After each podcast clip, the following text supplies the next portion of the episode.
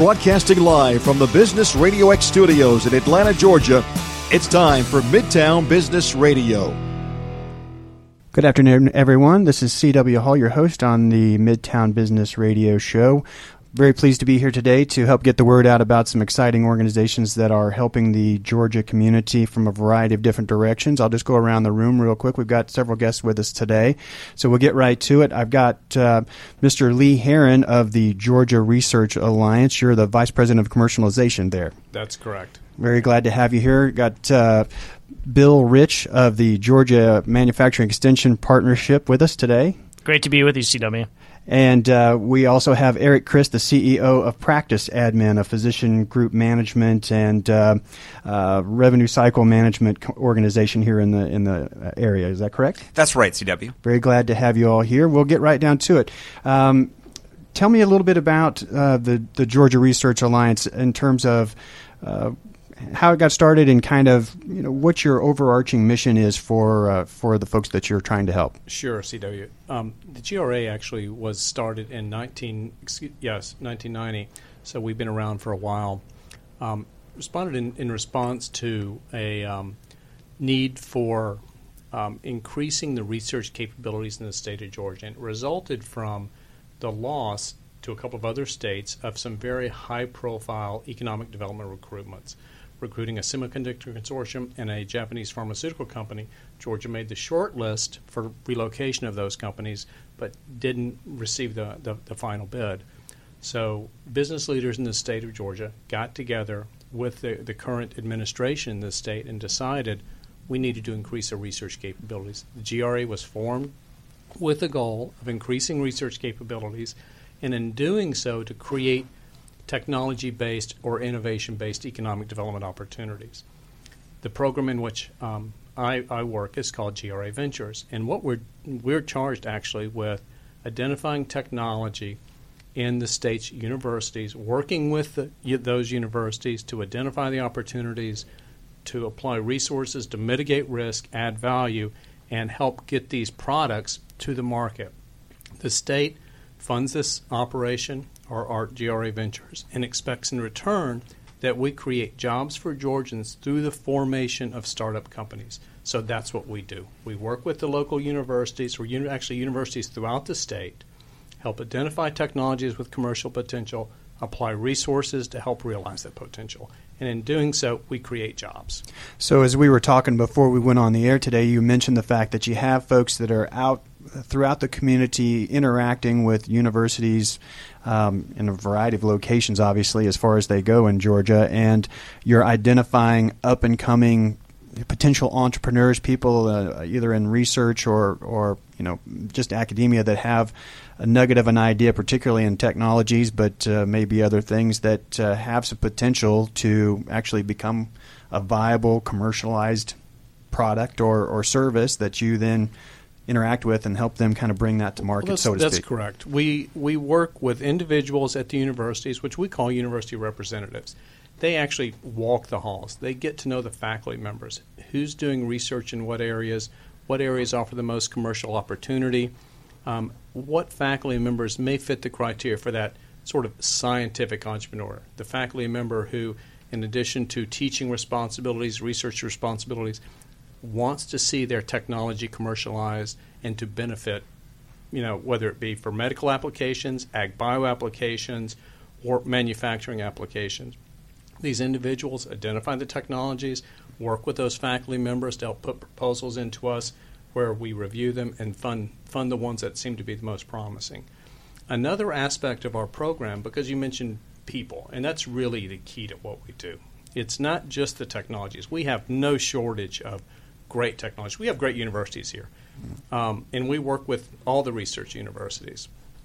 Um, where, where we've really placed a lot of emphasis recently is in recruiting individuals from the community who can provide business leadership to these opportunities. We call them industry fellows because it's never just the technology alone. Technologies, there's a, there's a ton of technologies that are great that never reach the commercial marketplace.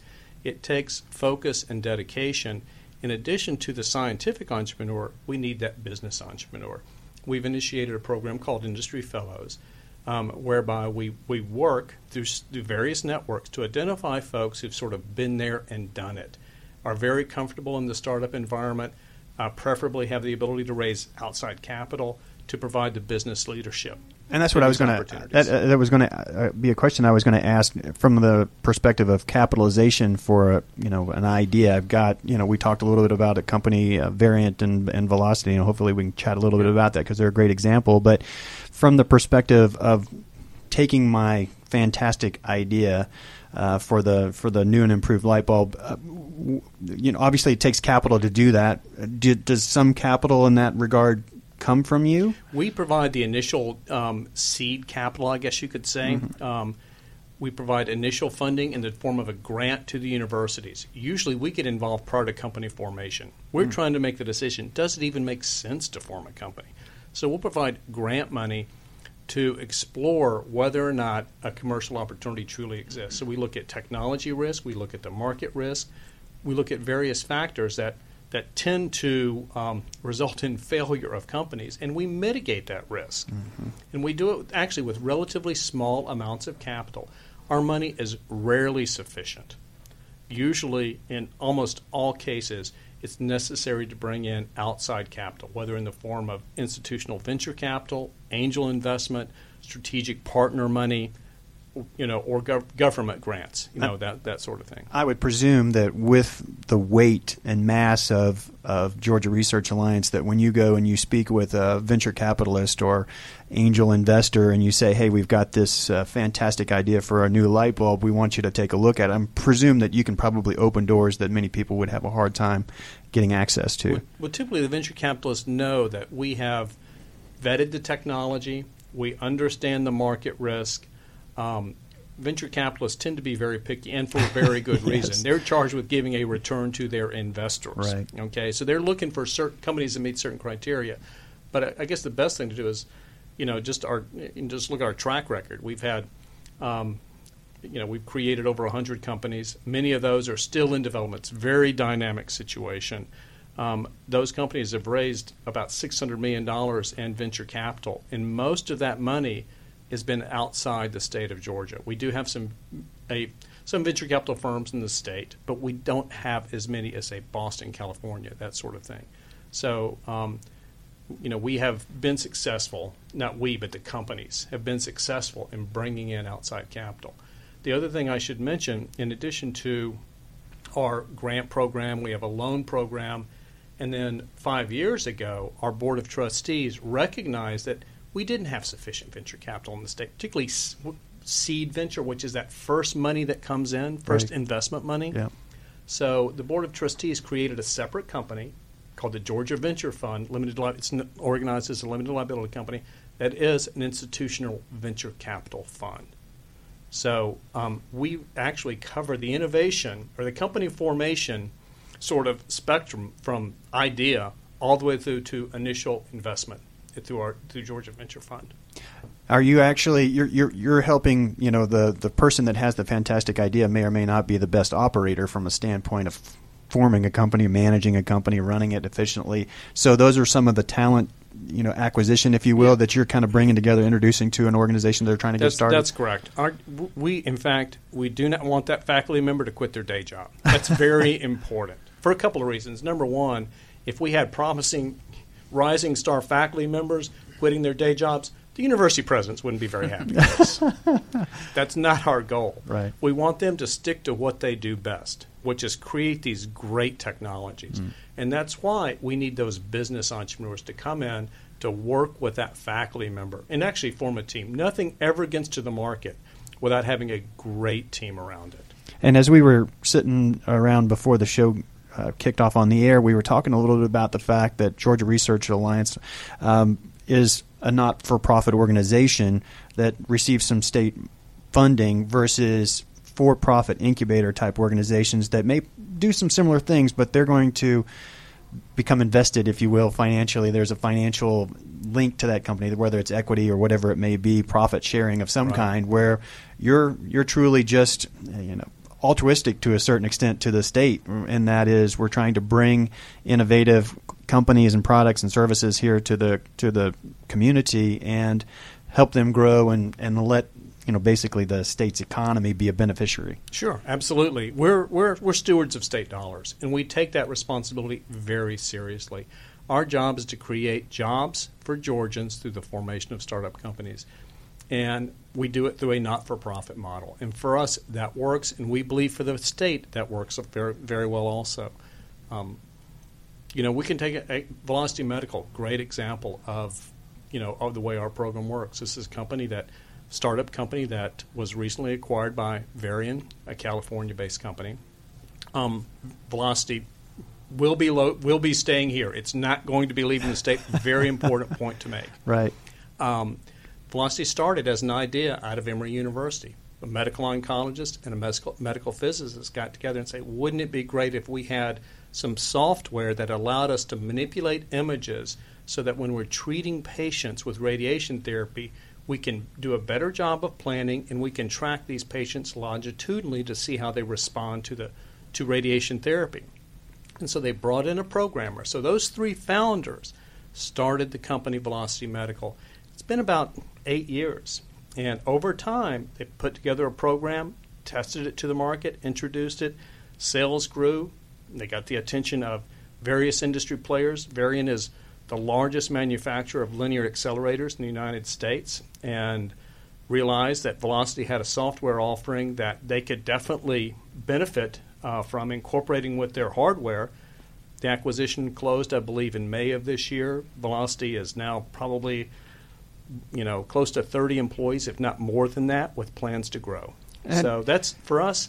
That may not seem a lot, but oh, that's huge, though. It's, really, it's you know, if we can create a hundred of those, we're we're we're doing a great job, and that's our goal. And you know, an organization like that is obviously going to impact patient outcomes in our community too. So, I mean, beyond just the economic impact, just the overall health of our community, economically and you know from Abs- a absolutely you know medical uh, perspective is is is can't be understated. Um, what are the you know when you when you think about how it impacts the Georgia economy? I mean, you know, without putting you on the spot in terms of hard numbers, but are there some rough estimates of you know you've talked about 100 companies have been formed through re, you know interacting with your Georgia Research Alliance. Uh, is there kind of a rough estimate of how many jobs we've ended up kind of impacting through we, this we process? Track, we track that on an annual basis, and we conduct a survey. These companies are very dynamic. You know, they they may have a great year one year, then the next year they're down a bit. But we, we do track the number of employees, direct, indirect employees, and we do a, a, an economic analysis, not the type that's done by the, uh, the you know the economist, you know, that look at ripple effects and that sort of thing. But we can look to about somewhere between 550 and 650 direct jobs right now created by the, those companies and growing.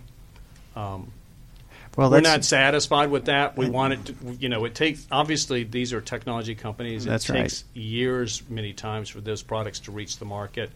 Um, well, that's still a lot of people that are getting put to work and families that are being impacted. Um, so, I, you know, I, I, don't think that that's a, a small number well, by any stretch. Another, I think, an think important point to make is these jobs tend to be high-paying jobs because uh, companies like Varian Medical System they're employing software programmers. Um, you know, the average salary is probably um, it's going to be certainly north of sixty thousand dollars.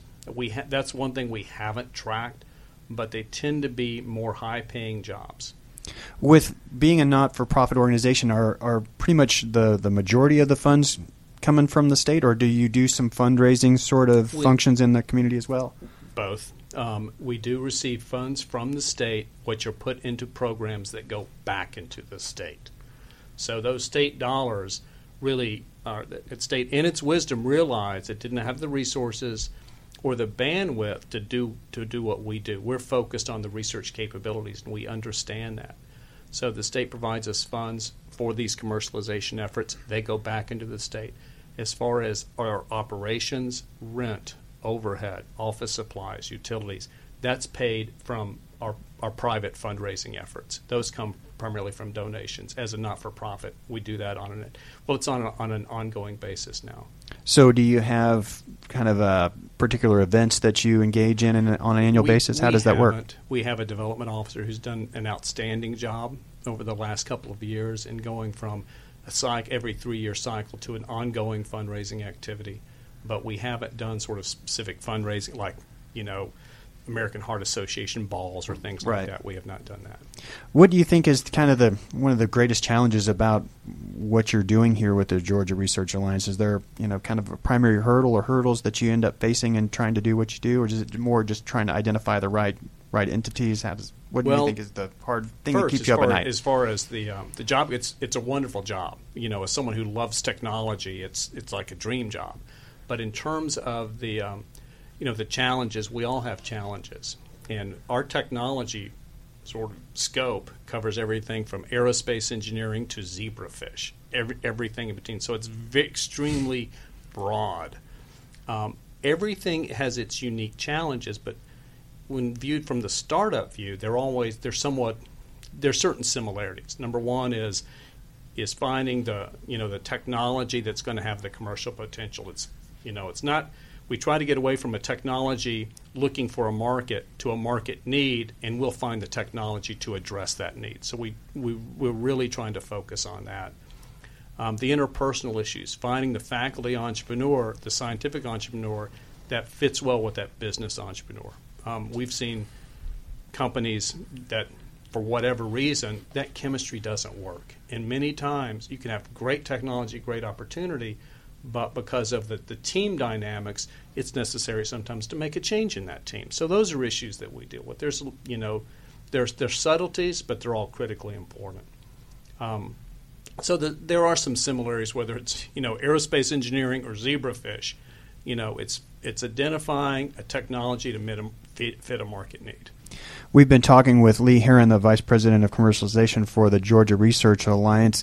Um, you know, before I jump over to uh, my next guest, uh, what what would you? You know, in terms of a, do you think there's a point or a piece of information that you really feel is important for folks to know about the the Georgia Research Alliance, whether it's how to get in touch with you, whether it is how to interact with you, or you know to you know to kind of wave your hand and get on the radar, whatever that may be. What do you what would you would you have for the community on that regard? Well, you know, it's like I mentioned previously, we really don't have a shortage of great technologies coming from the university. We're many times looking for individuals um, that have certain capabilities that startup companies need. You know, whether it be in industrial design, engineering.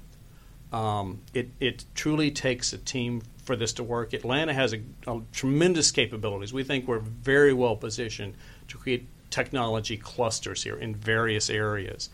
Um, and we, it takes a community. I mean, it's never done in isolation. It takes a community. So we're looking for, you know, various resources, and that's, you know, in recognition that, you know, it does take a community. So nothing specific, but um, we're looking for opportunities to leverage local resources to help develop these startup companies. Excellent. Well, I, I really want to say thank you for taking some time to come out and, and tell us a little bit about your programs. CW, it's been my great pleasure. We'll Truly circle back this. before we jump off and we'll talk about where you are on the web in terms of social media and the website so people can get in touch with you. And uh, uh, jump right over here to our next guest from the Georgia Tech Manufacturing Extension Partnership. It's Bill, Bill Rich, the North Metro Region Manager. And so thanks for coming. Oh, thanks for uh, having me. So, so tell us a little bit about the, the, the Georgia Tech MEP, what, you know, as it's called, or the Manufacturing Extension Partnership, in terms of what your focus is and what we're trying to achieve. Um, well, just to step back from that to talk a little bit about the Manufacturing Extension Partnership as a whole, uh, that is a federal program under the Department of Commerce um, that provides uh, some cost match funding to organizations in every state. So there's actually a manufacturing extension partnership in every state. Um, in Georgia, uh, the manufacturing extension partnership is housed under the Georgia Tech umbrella uh, and the Enterprise Innovation Institute.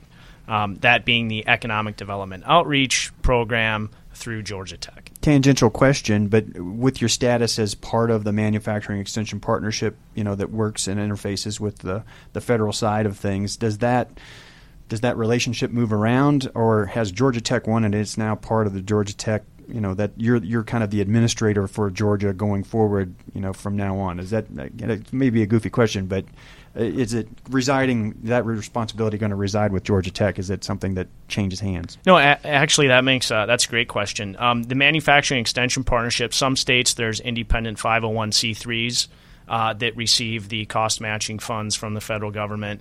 Um, other states are housed or affiliated with a university based institution, and then there might be some hybrid type approaches as well.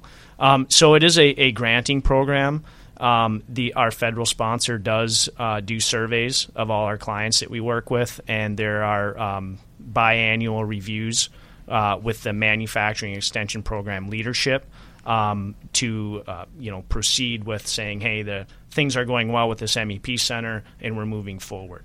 Um, historically, Georgia Tech was founded as a, a, manufacturing institute, if you will. Right. And so originally there was two buildings, one being the academic building and the other one being the plant. Uh, so you could go apply this, you know, these theoretical principles and apply them um, in the manufacturing world.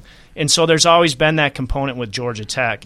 Um, our program evolved, I believe the MEP uh, funding came about in the early ni- late 80s, early 90s. Um, and at that time, Georgia Tech was awarded that that uh, grant and has continued to receive that grant through up until the present. And so, from you know, when we, we were talking with uh, Georgia Research Alliance, uh, you know, there's some some minor similarities in the sense that you do a couple of things. You'll potentially take something from you know that may bubble up from the academic side of things as a potential um, innovation or product or service, and kind of through a couple of different programs within Georgia Tech that kind of somewhat you know interact with you over some some ways to help bubble up a new idea, but you also then focus heavily with organizations in the community that need greater efficiencies or could do things in a better way to make their business and and their economic impact in the state maybe a little bit broader. Yeah, correct. Um, so if you uh, just to step back again a little bit, the Enterprise Innovation Institute is the economic development outreach program from Georgia Tech, and there's various programs that are housed um, under that unit. Uh, the manufacturing extension partnership specifically uh, targets small to mid-sized manufacturers. Um, and we support manufacturers throughout the whole state of Georgia. Uh, we're broken up into nine regions, our MEP, and there's an office in each one of those nine regions, and I have a colleague in each one of those regions. Um, but we provide uh, assistance in, in a few different ways. Um, one primarily is we provide management systems implementation support uh, in the areas of sustainability, quality, continuous improvement, and growth strategies. So um, from, from like a consulting relationship where you'll have someone with the, some experience in that kind of particular industry niche, if you will, that can come in and kind of perhaps throw an extra set of eyes and say, this could potentially be done better this way. Is that what you're saying, or how do you kind of help them out with through your, through your services? And, and yeah, real interesting. So uh, you, you, know, you mentioned the word consulting, and to some degree, you might be able to use that as a word that defines the way we provide direct services to manufacturers. Our engagement model is very much differently, and then it's more of a um, on-the-job training through implementation of those management systems. Um, in our engagements with, uh, again, small, mid-sized manufacturers being resource constrained, uh, they end up having to do a lot of the heavy lifting. Um, and our engagements with them are, uh, you know, generally a, a typical project. Uh, one particular project might encompass five days of um, interaction with that manufacturer. Now, how with the the client companies that you end up working with, how how are they identified? Do they come to you and say, "Hey, we would like to interact with the MEP," or kind of like Georgia Research Alliance, you're in the community a little bit looking for them. Kind of how does that how does that flow in terms of interacting with those uh, various manufacturing groups that you're going to be doing your your services with? Yeah, that that's an interesting uh, question. A lot of times we'll hear from our advisory board and clients that we work with that we're the best kept secret in the state of Georgia. um, so a lot of the ways that we do outreach, again, there's not a significant marketing arm uh, mm-hmm. that we put forth to let folks know what's going on. But myself and my colleagues in the um, other regions work with local development authorities um, in economic development programs. Uh, to reach out to manufacturers, um, and again, we try to get engaged within the, the manufacturing community in each of our regions um, to let folks know, hey, we're here uh, as a, a, support if needed. Um, but even to step back beyond that, um, from the direct services we provide, we also are a great connector in the community as well. Um, so whether that be connecting to uh, some research that's uh, happening at Georgia Tech or one of our other uh, institutions throughout the state, um, we help do that. A lot of times, we help folks connect to local development authorities if they if they need that assistance, or even to other private industries within within the state of Georgia as well. And being you know interacting with the you know the federal MEP program, uh, and obviously being Georgia Tech, it's you know likewise a nonprofit organization. What what what makes this the better choice for me as if I'm a you know a manufacturing organization to to interface with you know Georgia Tech Manufacturing Extension Partnership versus trying to engage you know maybe more of a uh, for-profit, if you will, kind of organization that would potentially help streamline my my organization. Uh, you know, tell me a little bit about that. Why why choose this route versus something else that that were you know that's more for-profit for, per se? Well, in, so. Um, the way we engage again, our, we generally are targeting small, mid-sized manufacturers that we work with that are somewhat resource constrained, um, not only from a, a, a, financial or dollars aspect, but also from a, a you know staff and, and, people that can help you know pick up the ball and run with these things. Um, so generally, uh, we're not necessarily directly competing with typical management consultants in the direct services we provide, um, but beyond that. Um, you know, again, from you know economic development within the state of Georgia, we're here to help support manufacturers remain competitive and grow their business. Um, so whenever they uh, a company may approach us, uh, they may be considering other options that are available, and we always encourage them to choose the best option that's for them. Do you have maybe you know an example? We talked, you know, for example, with uh, our previous guest uh, about uh, kind of one of the groups that they worked with. Do you have some, uh, you know, an organization you can think of that maybe kind of gives a good example of, of what you're talking about? Um, well, there's uh, we've worked with a client um, down in Newnan, uh, Georgia, that's a manufacturer, small manufacturer. Um, that makes pins, if you will, and other engineered components.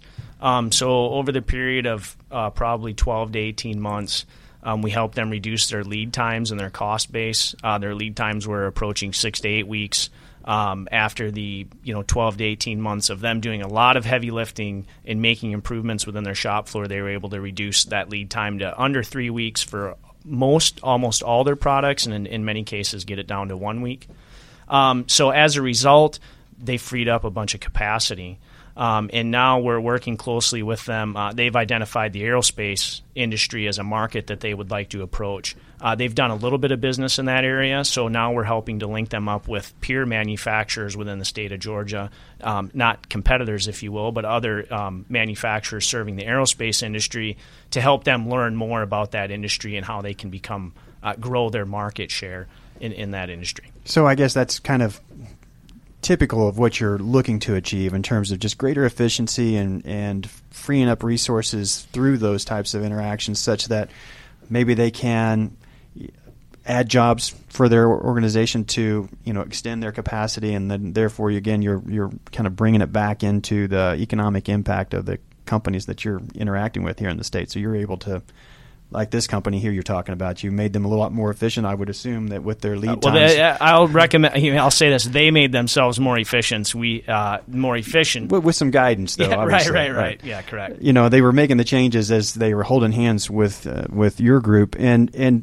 you know, obviously at the end of that, I presume that you know if if it made sense for them, they could potentially afford to either add jobs or if nothing else, just add revenue uh, from increasing their sales. Now their service their their service response times are greatly improved, so you're going to still impact our economy that way. So that's pretty impressive. Yeah. So in in their particular case, um, you know, one of the ways that the the, the uh, the vice president of operations that we work with said uh, she said we are able to free up brain space now uh, that we're not having to fight fires and if we we've made these operational improvements so now that we can free up brain space within, again, limited resources, a small manufacturer, now they can start to put more focus in structure and process around how they grow their business.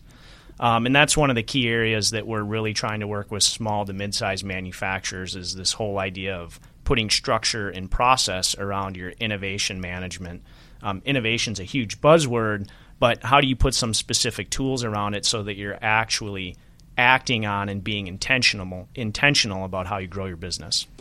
We're, we're, we're talking with Bill Rich of the uh, Georgia Tech Manufacturing Extension Partnership, and and tell me a bit with your team that's going to go out and engage with the various manufacturing clients that you're working with. Are you academians? Are you folks that come from manufacturing yourself? You know, and now you're kind of forming the team that that uh, the Georgia Tech MEP has put together. What, where do you guys come from? Or is it is it academia, or is it more you know straight from manufacturing that they've kind of brought in to be experts that they're going to use to help these groups? Yeah, with our uh, all of the staff within our manufacturing extension partnership have uh, past industry experience um, in various different industries, be it chemical industry, uh, automotive industry, aerospace.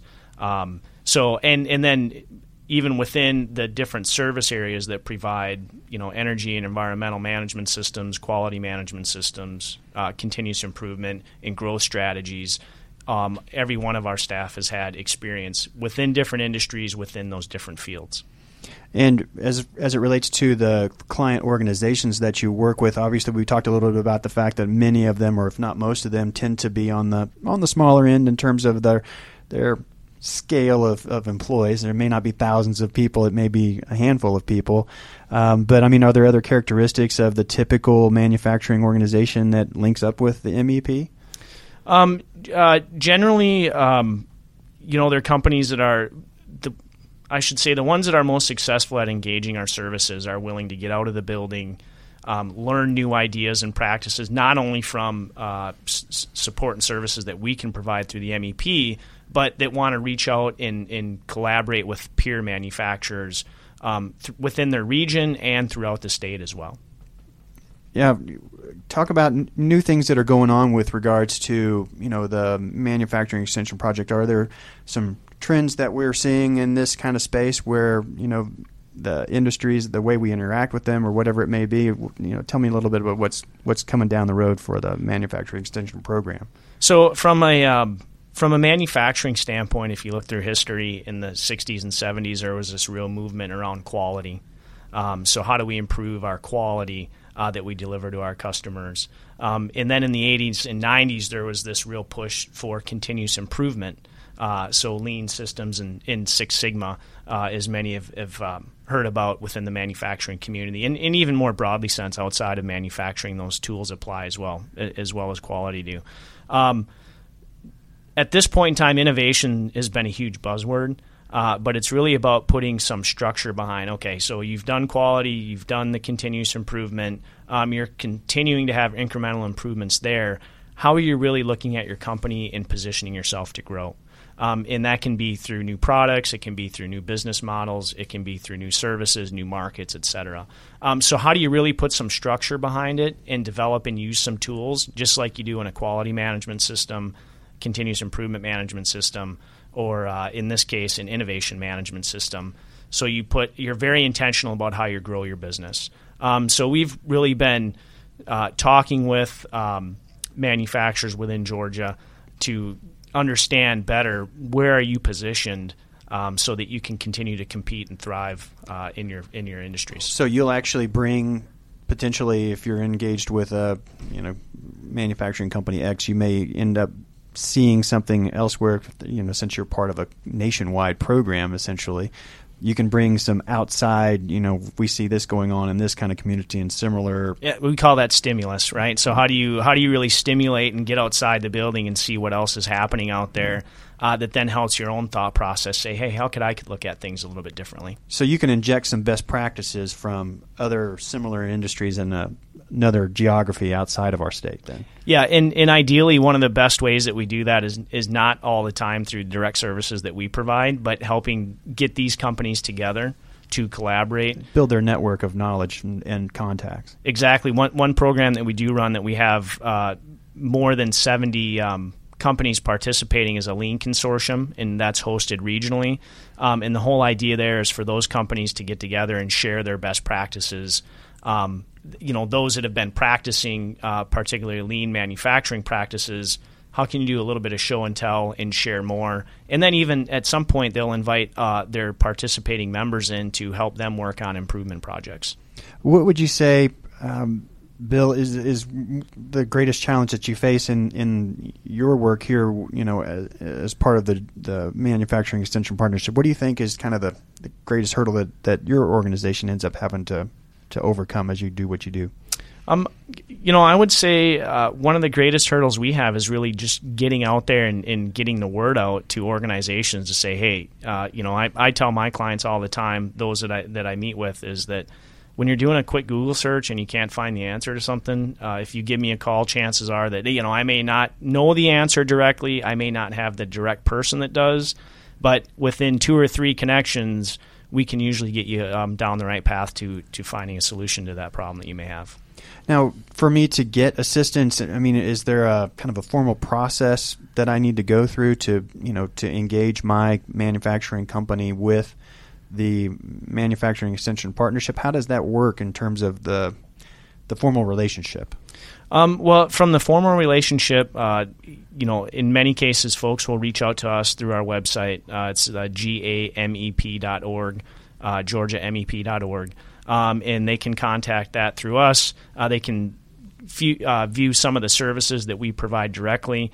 Um, all of the region managers. Uh, so wherever they are within the state of Georgia, they can contact their local region manager. I highly encourage any manufacturer to, to get involved and, and know who that representative is. Again, just for whenever questions come up, not necessarily to provide direct services, but to act as a connector um, to other resources that are available to them.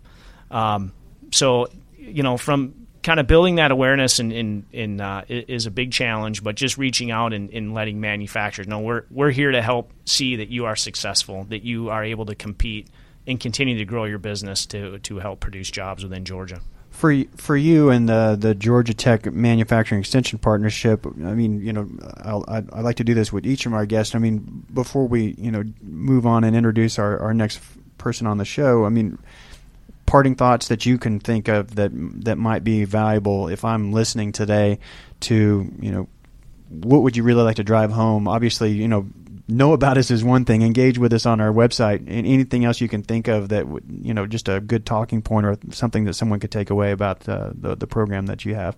Yeah um, I guess just from manufacturers in general and this is uh, true of all sizes um, uh, but within their plant, right? So it may be a huge company, but within their plant, there's uh, you know 50 to 200 employees.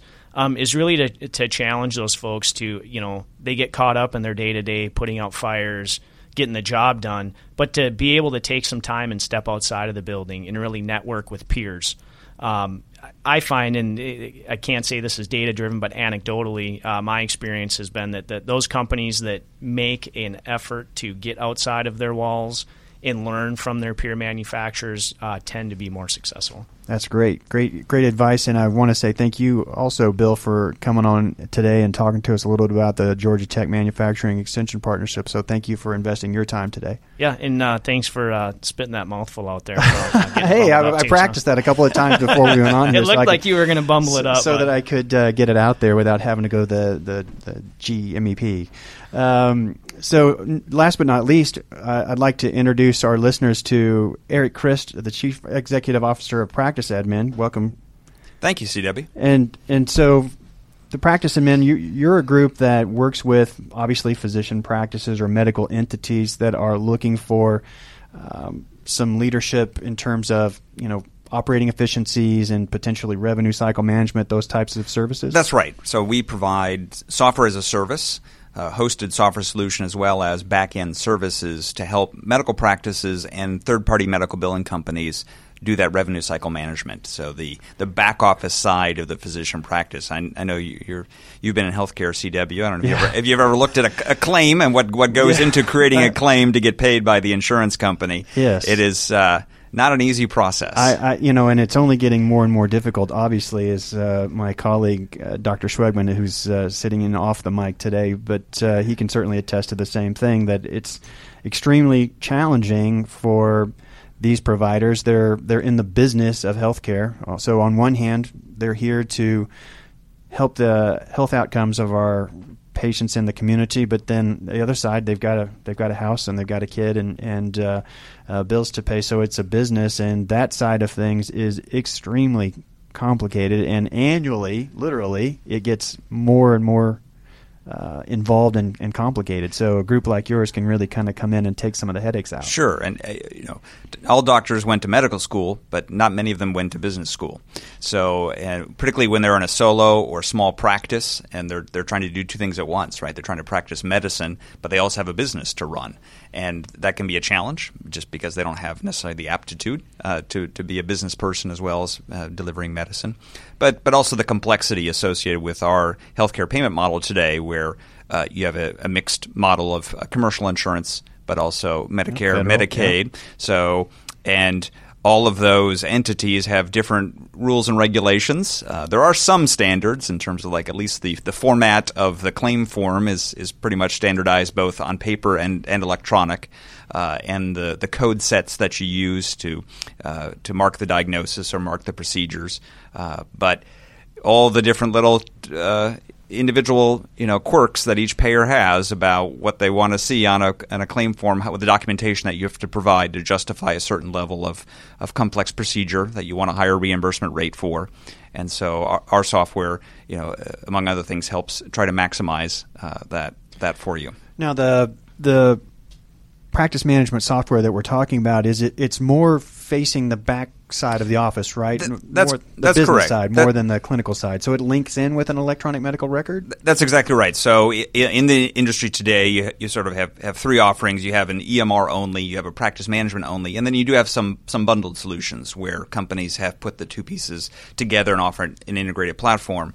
At Practice Admin, we focus just on the practice management piece, so just the patient accounting and uh, and billing, uh, the collections follow up with the patient. You know, some people might say, "Well, I, why not? Why don't I just buy a, a integrated solution from a single vendor?" Right. And I guess you know, I guess being a little self-serving, we would say, "Well, that'd be like hiring a, a, someone to do your plumbing and your elect, elect, electrical work." in the same place, you know. So we would argue that there's benefits with something as highly complex as billing uh, insurance claim management to have a best of breed solution rather than generally what you see is you see EMR companies say I can add a billing uh, module to my software, right. uh, and then I, am sure you know in a in a well run practice the billing staff is going to tell you that that's that's a whole separate you know uh, function with its its own complexities. Uh, well, you can certainly yeah. leak a whole lot of revenue very quickly with inefficient coding. I, I, certainly know that. I don't have to have my hands on it uh, very much at all, really. Right. Uh, none at all uh, in our practice, though I'm familiar with the process they go through. And, you know, to link up, I, I can certainly understand the temptation to get a jack of all trades, master of none sort of program in right. place just from a training and simplicity kind of perspective. But this is really where the rubber meets the road as it relates to the financial viability of your practice and whether or not you retain these employees that you have as part of your practice supporting you. So I can only imagine that that's important here. Yeah, where the, where the two systems really touch are the the patient data in terms of not the clinical data but the patient demographic data, right? Your name and address, date of birth. You need those on both sides because when you file the claim, you need patient, you know, date of birth, address. You need their insurance information. So those that piece of information can flow back and forth between those two systems. There are some nice uh, industry standards for interfaces between EMR and, and a billing system.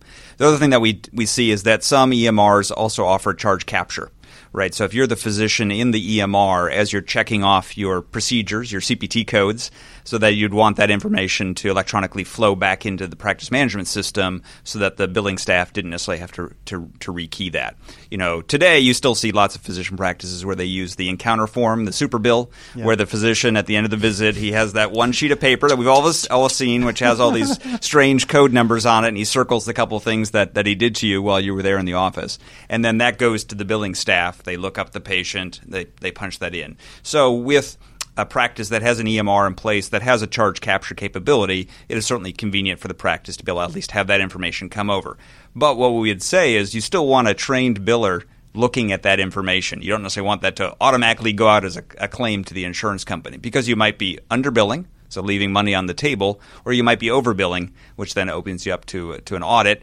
And and Medicare in particular, because it's all of our tax dollars at work, Uh, they have a, a, group of folks out there called recovery audit uh, consultants yep, who will yep, RAC, they yep. get they get paid as a percentage of what they find that you overbilled. So they I'm have, sure they look really hard. they, they, look they look very very hard. And while our software, uh, of course, can't can't guarantee or prevent you from underbilling or overbilling, you know, we like to think that having it all electronic and being able to follow a good process is one of the hallmarks to trying to accurately bill.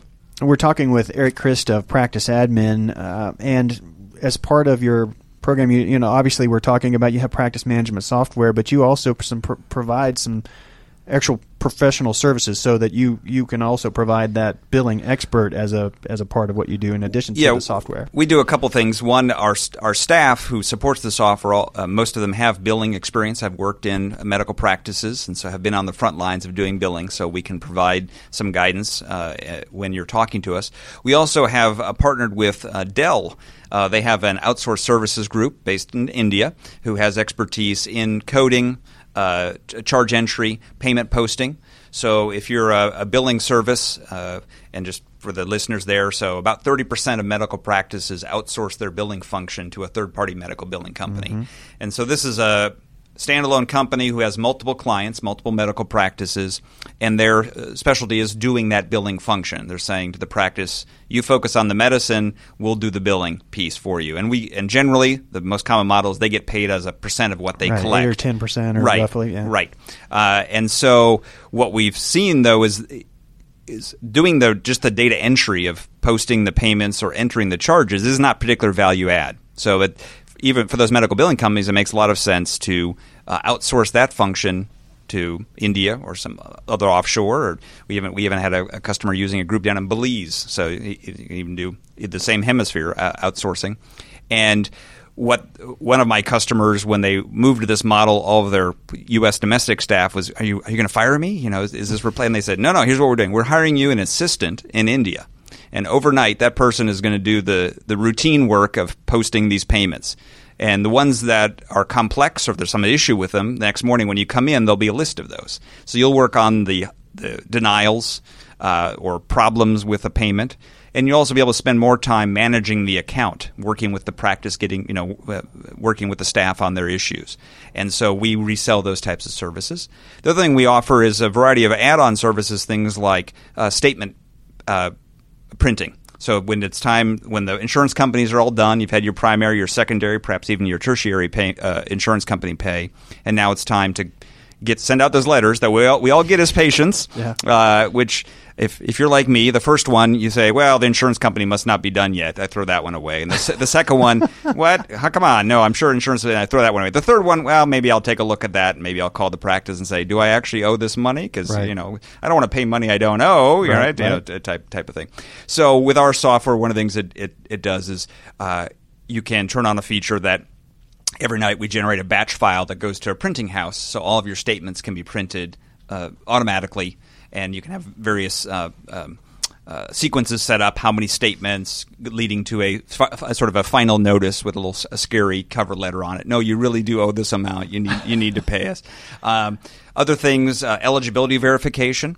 So when the patient you know comes in the door, is their is their insurance information you have on file accurate? Not that they're trying to pull a fast one, but just if they haven't updated their information, you're going to waste time bill as the practice billing the wrong insurance company, and to come back and you have to call the patient and, and, and do that over again. That's right. So if with with your group, is there kind of a particular practice um, model in terms of size, or you know, is there a primary kind of niche within the medical community that you tend to be that, that you know that this kind of solution makes the Sure. greatest sense for, or is it just if you're in the medical industry, we can help you? Yeah, so if you're a, a medical practice, and we have direct medical practice customers, we cover pretty much all ambulatory medical practice settings. There's, there's a few specialties. Uh, well, like ambulance is is a, a, a Part B or professional fee biller. We don't handle, handle ambulance billing, but pretty much all of primary care, uh, all all the ologies, the oncologies, the urology, uh, et cetera. Uh, and so we have those customers as a direct client, but just our particular go to market strategy is to focus on the medical billing companies. Uh, and so we have some features in our software that are really of most value if you're managing multiple practices as client accounts. Uh, and from a growth perspective, we like that model because uh, if you're our primary, uh, our most common price plan is per provider, so we scale based on the size of the organization. So if you're a medical practice and you have your uh, ortho practice with two docs, you know, you might add a third one. You know, you might maybe that, or maybe you shrink down one or something, but you don't you don't dramatically change your provider size very often, Right. right? While if you're a medical billing company, hopefully your goal is to grow your business, right? You're running a business, and so you have three clients, three client accounts today, and next month you add a fourth, and so we view that there's a there's a significant leverage effect, right? We add you, so we like for an example, I have a, a client billing service here in uh, Atlanta, started at a one client account, three hundred dollars a month, and now they're three thousand dollars a month account to us because they've grown their business and continued to use us as their preferred billing platform. So you'd be able to take that organization that focuses on the billing side, they're an outsourcing, you know, uh, physician billing group, and be able to make them kind of like we talked about earlier. You'd help them achieve greater efficiency because they're using your services that give them some assistance, give them a greater deal of accuracy, so that this one billing coding person that they have as part of their service can now take care of two or three more providers or groups potentially that they're serving without having to add another seat to their company so they can grow their revenues without necessarily having to grow the costs associated with that growth at quite a fast rate would that be right Exactly right. So, we, a common dynamic we see in the billing service industry is uh, you start out uh, in the business, and you have one or two clients, and you grow maybe to five or seven, and you sort of peak at that point. And the reason is that five or seven, if you're the owner of the business, that's about as many as you can service yourself. And so, if you're trying to keep tabs on each of your accounts, and and uh, so what you really need to do to take that next step is one, you need to put processes in place. You need to put some technology in place. You need to sort of turn it into more of a true business with you as the president doing hopefully primarily business development, sales, and marketing, and you have an operational staff who's then servicing not just five to seven clients, but maybe 10 to 20 clients, uh, or I have a couple billing services who are in the, the hundreds of clients. Uh, so we have a, uh, uh, a customer based in New York who does behavioral health practice billing, and they've gotten it down to a science where they'll even take a, a part time single practitioner and they'll put them on the system, and so and they'll do the billing for them. And now they have 143 different uh, uh, medical practices that they do billing for, and one of the key things that our software does is make sure that you don't forget about a claim. Because the, the worst thing that can happen with a claim is not that it gets rejected. Because if it gets rejected, you at least got some response and it prompted you to take action. it gets old It gets old, and and, you, and nothing happens. And maybe that's because it didn't actually make it to the insurance company, or it did, and they just they've lost it. It's right, some it's somewhere in their adjudication system, and and just nothing's happening. So one of the things our system does is it tags all the claims with an open balance and says keeps reminding you these claims are out there. They need follow up, and. Uh, making sh- and if you're if you're really really trying to do this as a science, you want to try to get every claim paid, you know, to the maximum percent. You're not trying to get paid more than you deserve, but Oh, you just want to make sure, right. you know, with millions and millions and millions of claims moving around the, the country, some of them are going to get lost, right? You know, even though they're electronic, 95 plus percent of them these days. But uh, so you want to make sure that the software system that you're using, uh, like ours does, is help you not lose a claim.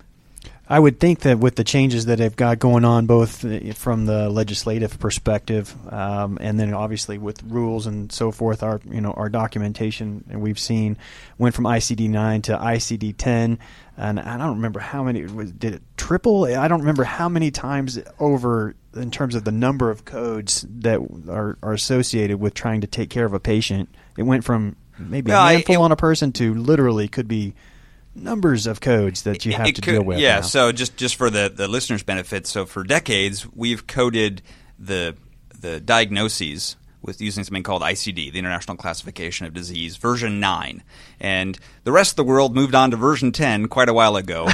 but, we're and so finally uh, a couple years ago. Uh, primarily driven by the Centers for Medicare and Medicaid Services, CMS, that hey, we want to move to version 10 because it gives a lot more flexibility in how you code in terms of you can attach additional modifiers about the severity of the injury or the location the injury Yeah, very was. specific, Right. yeah. So, like the Wall Street Journal came out with some silly combinations like burn injury sustained while water skiing. While tech, I guess that perhaps could apply, apply to the folks down at Callaway Gardens or, or Cypress Gardens, you know, jumping through the, the flaming hoop. But that was just a particular combination that you could make, not that it would ever ever happen. But yes, so that would increase the number of potential codes. You know, I think the the total number of ICD-9 codes is like in the eighty thousands, and this would uh, potentially triple that. But any individual practice is, is not going to be dealing with all those hundred thousand codes. I mean, if you're an ortho practice or a primary Right, care right, practice or a pediatrician, yes, it's going to increase the number of codes that you use. Um, and that was all set to go into effect October 1st of this year. Uh, but then uh, Congress, in their infinite wisdom, has decided to delay that by another year. So that now takes effect uh, October 1st, 20, 2015. What a software vendor like ourselves can do is and we were working hard to get that in place and have that in our software ready for you. Now, now you won't need it again for another year, but is the ability one to do a crosswalk between the old codes and the new codes, uh, but as well just having a good searchable list with some good you know, search tools in, in that new code list, and that's that's something a software uh, provider uh, in in the medical practice space can provide. That was, was something that I had kind of understood was the process of changing over was going to potentially cause some gaps and some challenges in terms of the billing side of things for these groups as they try to transition from one to It, the other. it certainly would, and, and because both the medical practices and the payers now are so used to ICD nine, uh, so they know that if the diagnosis is I don't know whooping cough, then they know what the common procedures or you know if they see something weird that doesn't match because they know the code set. Now, if if the the code set is expanded. Uh, it's just going to be a, a, a learning exercise, both for the practices and, and the payers. And of course, the concern is interesting uh, I've sent a couple of my staff to ICD 10 training sessions. And one of the things that a good trainer tells them is learning the codes is one thing, but the first thing you got to start doing is you got to start building up cash reserves. Because once it goes into effect, the odds are that for the next delay. 90 days, 180 days, you're going to see a delay Yeah. uh, and change in, in your payment cycles. And so you better have a little bit of cash reserve. So that you, you know, some practices run pretty close to the close to the bone in terms of Yes. their reimbursement cash, each month. yes. You know, is matching their payroll. You know, each month, and if for some reason, uh, you know, you, something goes wrong with your the, your claims or your your biller isn't following up, you know, your cash flow can can be affected. I would assume that with all the, you know, with the implementation of the ACA to the extent that it's being implemented, and then you, you mentioned uh, the HITECH Stimulus Act. I mean, having an entity like yourself to kind of help navigate through those things, I would imagine, is going to provide some value in terms of making sure that we are going to get reimbursed to the full extent that we can, and and in the most expeditious fashion that we can. Sure. Yeah, I would certainly recommend to medical practices who might be out there listening to, to seriously consider uh, looking at a medical billing company just because uh, of ICD 10. So, you know, the medical billing staff would be, if, you find the right one, has been trained in that, but just their expertise rather than if you're a small two doc practice trying to navigate all, all of this and you've got vendors calling up saying, hey, I'll sell you an EMR and you, you choose one. So, what, what uh, there are many vendor, many medical practices right now who are on there looking for their second or third EMR because the, you know, the Right, first, right. first one they bought. Uh, so yeah, so the the stimulus, uh, the HITECH Act, which provided the stimulus funding for medical practices to adopt an electronic medical record pro- product, a stimulus now, a penalty a couple years from now, so that if if you're a, a Medicare, if you see Medicare patients, there's actually going to be a reduction in your Medicare payments if you haven't adopted EMR.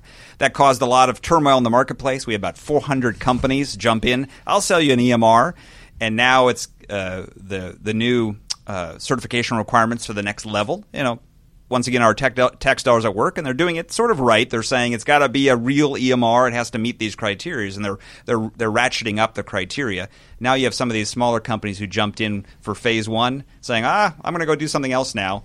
And if you know, go buy a different EMR product if you That's want to great. achieve the meaningful use two uh, certification. So how does how, how do you identify the the recipient of your services or the you know the the client that you're going to Sure. engage, or how do they find you?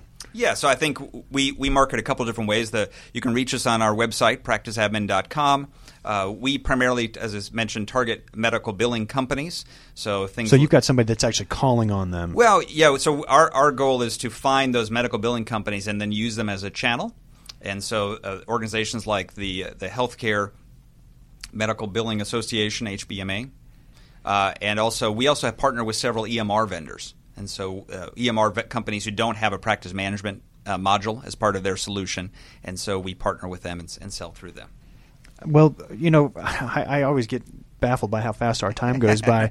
Uh, you know, what about for you? I mean, in terms of uh, you know, with your message and, and what you're trying to do with the with your company, you know, as we've done with our previous guests, are, are there some particular points that you want to drive home for the listener that uh, may be trying to decide should I go with a software or a integrated or yeah, yeah. yeah, I would say just uh, yeah, take a look at what we and the other best of breed, you know. Uh, companies offer the analogy I, I always use with an integrated solution is like buying a Swiss Army knife you know, right. it, it, has the, the saw blade and it has the knife blade, and they're, they're sort of big, kind of know? unwieldy. But yeah. if I'm going to saw a lot of branches today, I probably want a chainsaw, right. right? And so that it's a separate standalone but best of breed product. But the nice thing is, obviously, you can interface those, those two together. So uh, if you're struggling with medical billing issues, there are there are uh, there is support out there for you and encourage you to take a look at a product like Practice Admin. I would assume that, that you can help with the day sales outstanding a little bit in terms of the pace at which I get my, my money. Exactly right. Yeah, one, one of the hallmarks of our product is what we call our today screen. When you log in, gives you your AR by days, tells you your day, your DSOs, and helps you monitor that you know on a daily on a daily basis and try to drive down that, that you, metric. You had mentioned that your you know your website is uh, a place where people can go and find out more about the company and, and, and engage with your services. But are you present on like social media, Twitter, Facebook, we are. LinkedIn? We, we have a, a Facebook page. We're on Twitter as well, all under Practice Admin. Okay, so it's at practice admin will get me to correct the various ones. Yep. Okay, very good. Yeah, linked, LinkedIn as well. Yeah, just search for practice admin on any particular sites. phone numbers you think are important for folks to know about. Well, just our, our main our main phone number uh, six seven eight two six nine four seven eight zero. And are you Georgia focused? You mentioned you had a client outside the state. No, we so. no, yeah. So we're a, a, Georgia success story. We were formed about ten years ago, not not through uh, like the Georgia Tech ATDC or the Georgia Research Alliance, but just a, a locally grown software company. But our software is is national in scope, uh, and so we have clients in forty one states today. Well, I want to say thank you to you also, Eric, for making time to come and join us today and share information about your company. I'm hopeful that we can help some uh, either medical practices out there do a little bit better because right now it's it's uh, it's tough times uh, in the medical community right now. So I'm very pleased to help get the word out about somebody that's going to help them do a little bit better in their service. I'll come back to you, Bill. You, you mentioned your website, but do you have a presence on like LinkedIn, social media like Twitter, Facebook? Um, yeah, we have a fairly active group on LinkedIn. Uh, so the best way is to search the Georgia Tech Manufacturing Extension Partnership um, in groups, uh, and that should lead you right to it.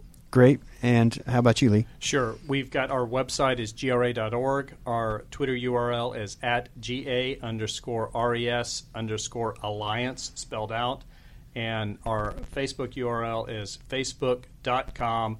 Georgia Research Alliance is a single string. We'll make sure we link up with you all. Uh, you know, some folks out there may or may not know. I also host a, a, talk show for the medical community called Top Docs Radio, and you can link up with me in the near term since I just took over here with the uh, Midtown Business Show, uh, and I'll make sure I tie into all of these organizations. So if you hook up with me at Top Docs on BRX on Twitter and Facebook. Um, you can uh, get information about our guests there. We try to link up with their websites and information so that uh, if they missed it uh, for some reason, that they can link uh, with you through us. Um, Want to say thank you all to our, our guests. Your time is very valuable um, to your companies and to us. So uh, thank you very much for sharing your time and your information today. And uh, I want to say thank you all to the listeners for making us a part of your day. We'll see you here back on a Tuesday.